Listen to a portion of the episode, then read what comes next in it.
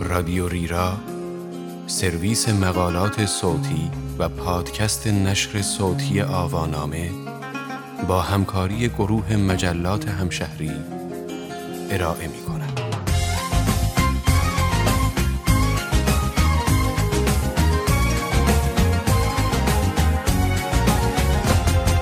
مشکل است اما از این بنبست باید بگذریم از میان دیوهای بگذریم از میان دیوهای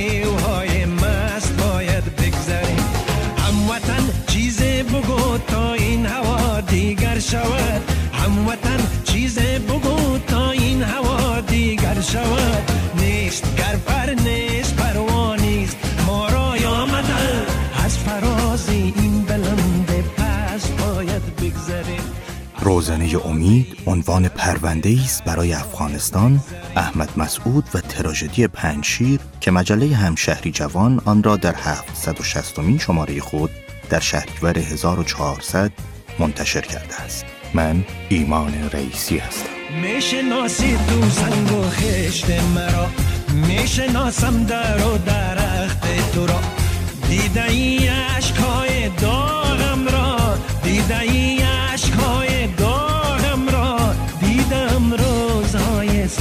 تو را دیدم روزهای سخت افغانستان نقطه سرخط خانت در کنار خانه من کشت من در کنار باغ تو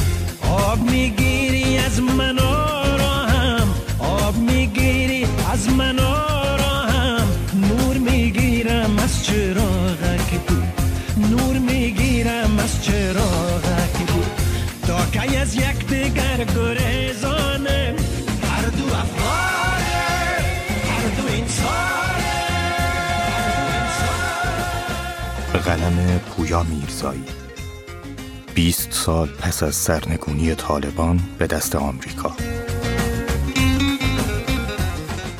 همین چند روز پیش بیستمین سالگرد حملات تروریستی 11 سپتامبر بود. 20 سال از حمله چند هواپیمای مسافربری می‌گذرد که کنترل آنها از دست خلبان خارج شده بود و به ساختمان مرکز تجارت جهانی در نیویورک اصابت کردند.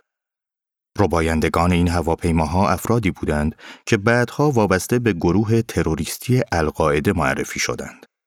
گروهی که پایگاه اصلیشان در افغانستان بود.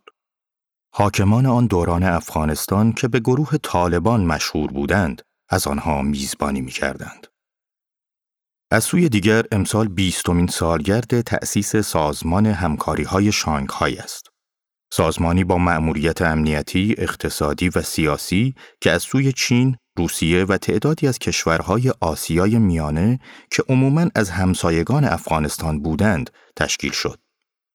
سازمانی که یکی از اصلی ترین هدفهای تشکیل آن جلوگیری از نفوذ سیاسی و اقتصادی غرب و به ویژه آمریکا در آسیای میانه و فضای جغرافیای میان روسیه و چین بود. امسال بیستمین سالگرد وقایعی در شرق و غرب جهان است که در تمامی آنها افغانستان جایگاهی قابل توجه دارد. اما افغانستان خود امسال شاهد یکی از تاریخی ترین اتفاقهای دوران معاصر بود. طالبان که 20 سال پیش سرنگون شده بود، پس از 20 سال اشغال افغانستان به دست آمریکا، دوباره این کشور را فتح کرد.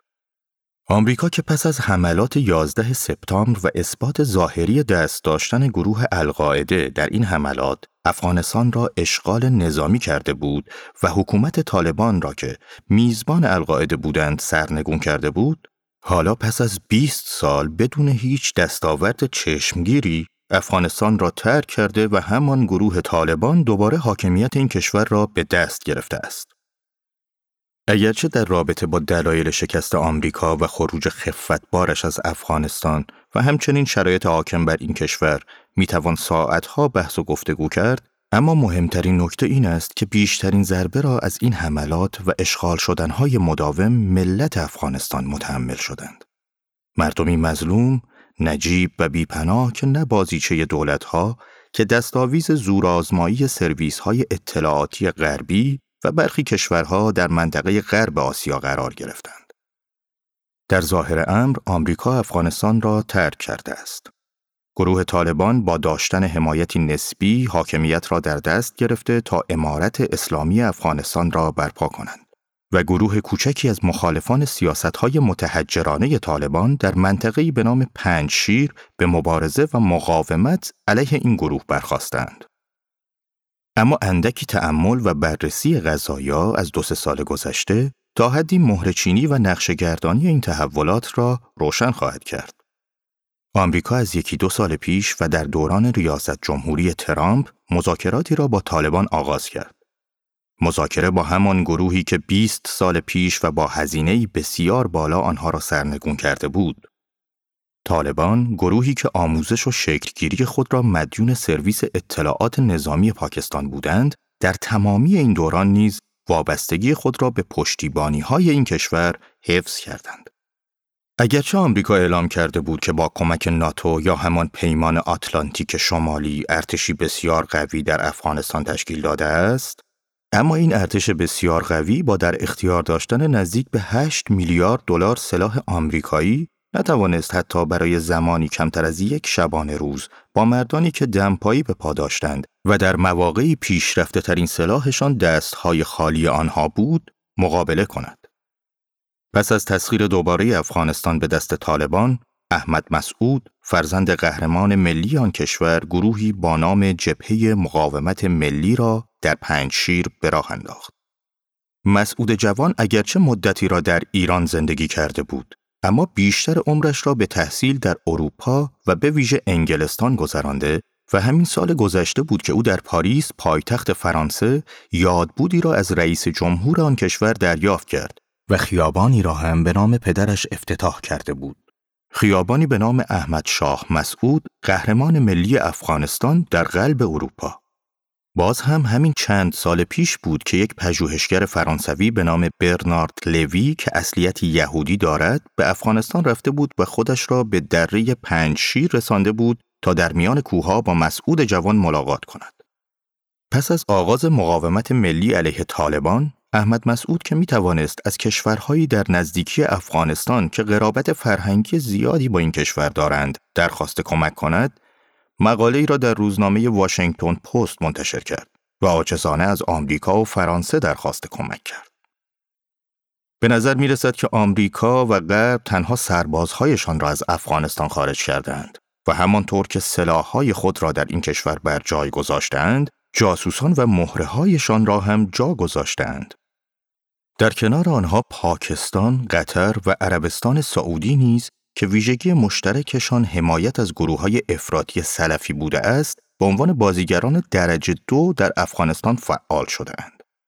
اما در این سطح از تحولات نیز همچنان آنچه که مشهود است قربانیان اصلی مردم بیپناه افغانستان از تمامی اقوام و گروه های مذهبی هند. نکته ای که ایران یکی از معدود کشورهایی بود که در میان شطرنج ظالمان در افغانستان به آن اشاره کرد. اگرچه برخلاف تقاضای افرادی محدود برای ورود مستقیم ایران به نفع این یا آن گروه در افغانستان، ایران همچنان با صبر و درایت و قلبی آکنده از اندوه برای ملت افغانستان تحولات را زیر نظر دارد. اما تنها صدایی در جهان است که به نفع کل ملت افغانستان برخواسته است و صاحبان اصلی این کشور را تمامی اقوام و گروه های مذهبی می داند. نه طالبان یا مبارزان پنج هم سفر مشکل است این وادی. چند شب مانده تا بادی. چند شب مانده تا بادی. مانده را در میان راه نما خسته را سایبان بده ای دوست. خسته را سایبان بده ای دوست. بهر هر کودک مقاومت دوم نظامی است یا فرهنگی؟ به قلم روح الله قاسم زاده در خاطرات خود از پدرش از الزام پدرش به مطالعه و حفظ کلیات سعدی و دیوان حافظ می‌گوید. به بابونیه ترین گونه فارسی سخن می‌گوید و بر روایت های اساتیری ایرانی و کارکرد و سرنوشت قهرمان های تاریخی و فرهنگی این جغرافیا مسلط است.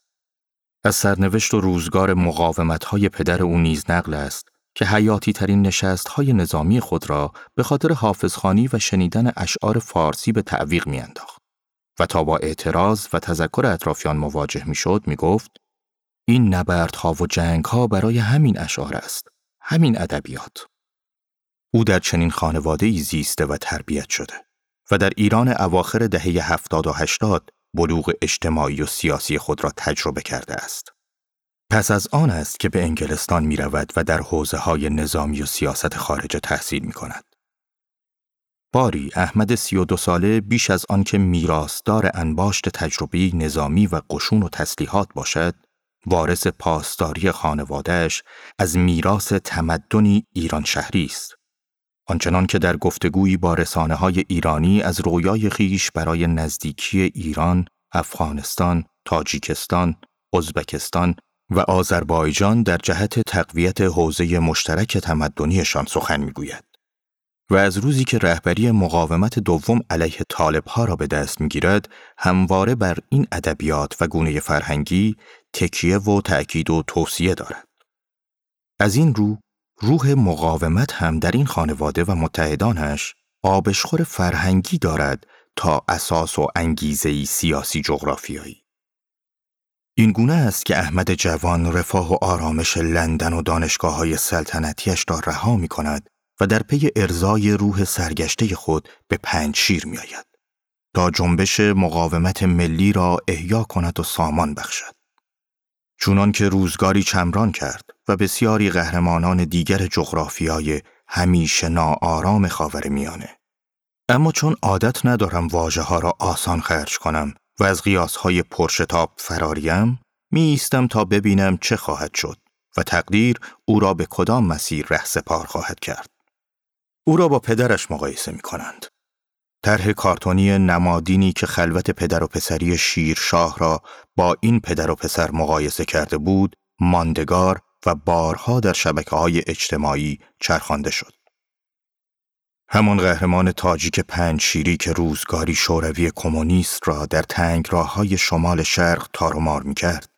همان که نماد مقاومت ملی است و بسیاری او را با ایستادگی های سخت، استوار و لجوجانش می شناسند.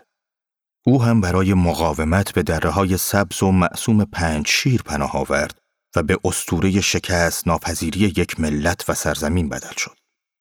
احمد گویا نسبت به پدرش هم به موضوعهای زمانه آگاه تر است، هم شیوه های حکومتداری مدرن را بهتر می داند و هم با هوشمندی خاصی به رخدادهای برخواسته از بافتار اجتماعی و قومی افغانستان روادارانه تر می نگرد.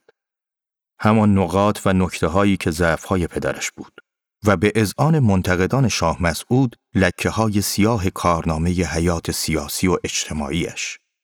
احمد این نقص ها را تا حدی پوشانده است. مثلا می شود گفت احمد شاهی بروز شده. این روزها مقبره این قهرمان ضد استعمار هم از گزند های طالب ها در امان نماند. گروهی که بعد از توحش به استقلال طلبی و مخالفت با استعمار مشهورند چرا باید به مزار نمادین ترین نام و نماد مقاومت یک ملت یورش ببرند چیزی جز وحشت از بقا استیلا و تعالی آن چیزهایی که ابتدای متن از آن سخن رانده شد؟ پشتونهای در نقاب طالب شاید خوششان نمیآید که نماد مقاومت ملی یک تاجیک فارس باشد. آن؟ آنچنان که دوست ندارند زبان فارسی دیگر در دبستانها و مدارس سایر مقاطع تدریس شود و به عنوان زبان رسمی افغانستان شناخته شود. این قطعه ها را که چونان پازلی آشنا و همجنس کنار یکدیگر میچینی می‌فهمی که مخالفت طالب ها و همپیمانانش با مسعود فرهنگی قومیتی است و ایستادگی مسعود در برابر آنها همچنین ریشه در همین بستر دارد. مسعود بیرق حفظ میراث تمدنی شمال، رواداری و جمهوریت را در برابر رادیکالیسم جنونآمیز جنوبی ها در فرهنگ و سیاست برافراشته نگاه داشته است. این چنین است که ایرانیان این گونه خود را با سرنوشت دلاوران مقاومت عجین می بینند و روحشان را با نقمه های سخره های سرد پنج شیر آمیخته. بهترین خاطره که یادم میایه یک زمستان سردی بود. در پنشه بودیم. برف در حال باریدن بود.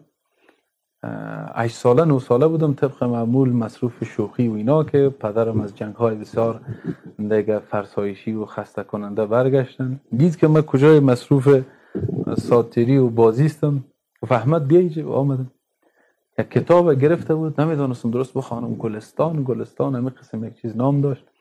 دیگه آمدم دیدم پدرم گفت این گلستان سعدی است. اثری از دیگه سعدی صاحب است.